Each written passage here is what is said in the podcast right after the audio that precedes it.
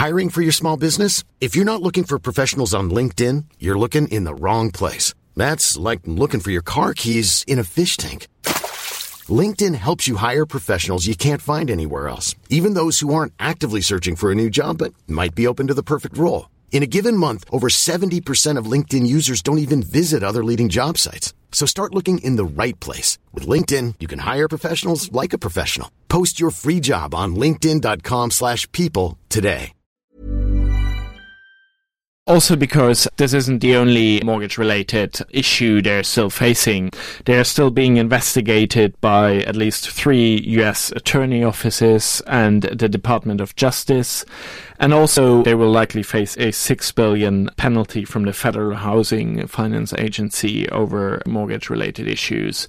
So it's still a big, big legacy problem for them, and it's going to continue in the next one or two years at least.